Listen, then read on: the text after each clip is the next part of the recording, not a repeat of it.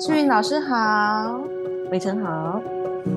好，那我们现在要来请教世云老师第三期的主题：治疗核心创伤。嗯我不过谈个恋爱，我要治疗什么创伤啊？世云老师，哦，这个核心创伤呢，其实如果我们从童年经历来说，就是我们在我们成长的过程，其实经常是看着我们父母的。背影在成长，那所以我们对于关系的想象，有些人是会想要跟父母一样。如果父母的关系很好，就会觉得哦，我我的关系应该是跟父母一样。那如果你的父母是那种三天一大吵、五天一大吵的，然后你就会觉得天哪，这关系好可怕，我一定不要跟我的父母一样。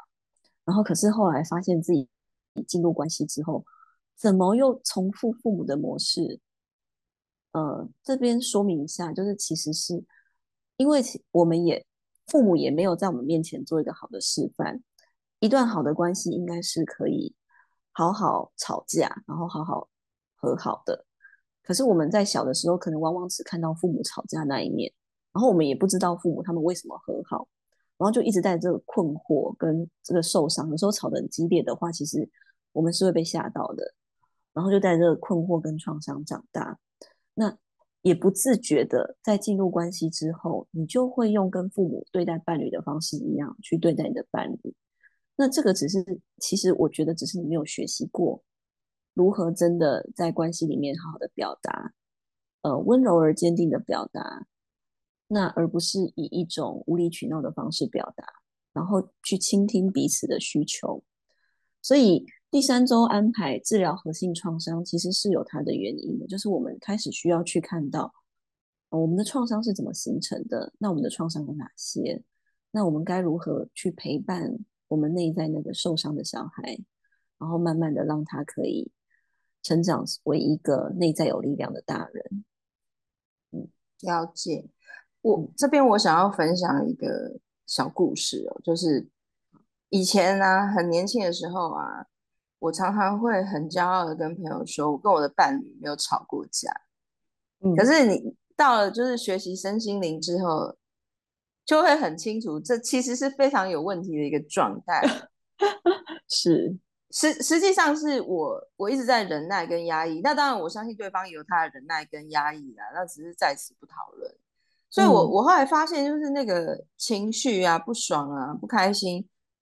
累积到一个顶点，又又。不知道怎么吵，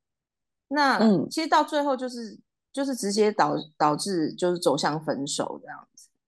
那还有另外一个就是后来我自己听了这么多课嘛，我后来发现就是哎，原来我内心少了一个机制，就是其实事情可以被解决，吵架不会怎么样。我大概觉得吵了就是完蛋了，嗯，所以我就是一直不敢触碰吵架那个那那个底线哦。可是来这边学习身心灵之后，我觉得就是大家都会，就老师们都会说要做建设性的吵架。嗯，对，其实他他其实某种程度是，呃，可以做一个有效的沟通这样。对啊，因为像我自己跟我先生，虽然我们俩的关系也是，呃，一开始也是蛮好的，可是后来我们俩真的结婚之后，我们大概吵架吵了五六年。对，所以我要跟大家说，就是吵架是很正常的。可是如果你跟一个